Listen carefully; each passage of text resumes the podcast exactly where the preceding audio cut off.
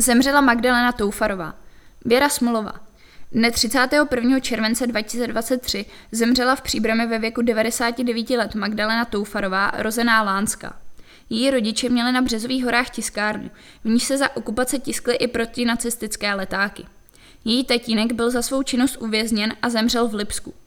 Magdalena jako maturantka na gymnáziu prožila v červnu 1942 zatčení ředitele doktora Lukeše a Stočesových, kteří byli později popraveni. A roku 1945 přežila strastiplnou cestu ze Saska, kam ji nacisté poslali na nucené práce do zbrojovky. Bylo mi velkou ctí se s ní poznat. RIP.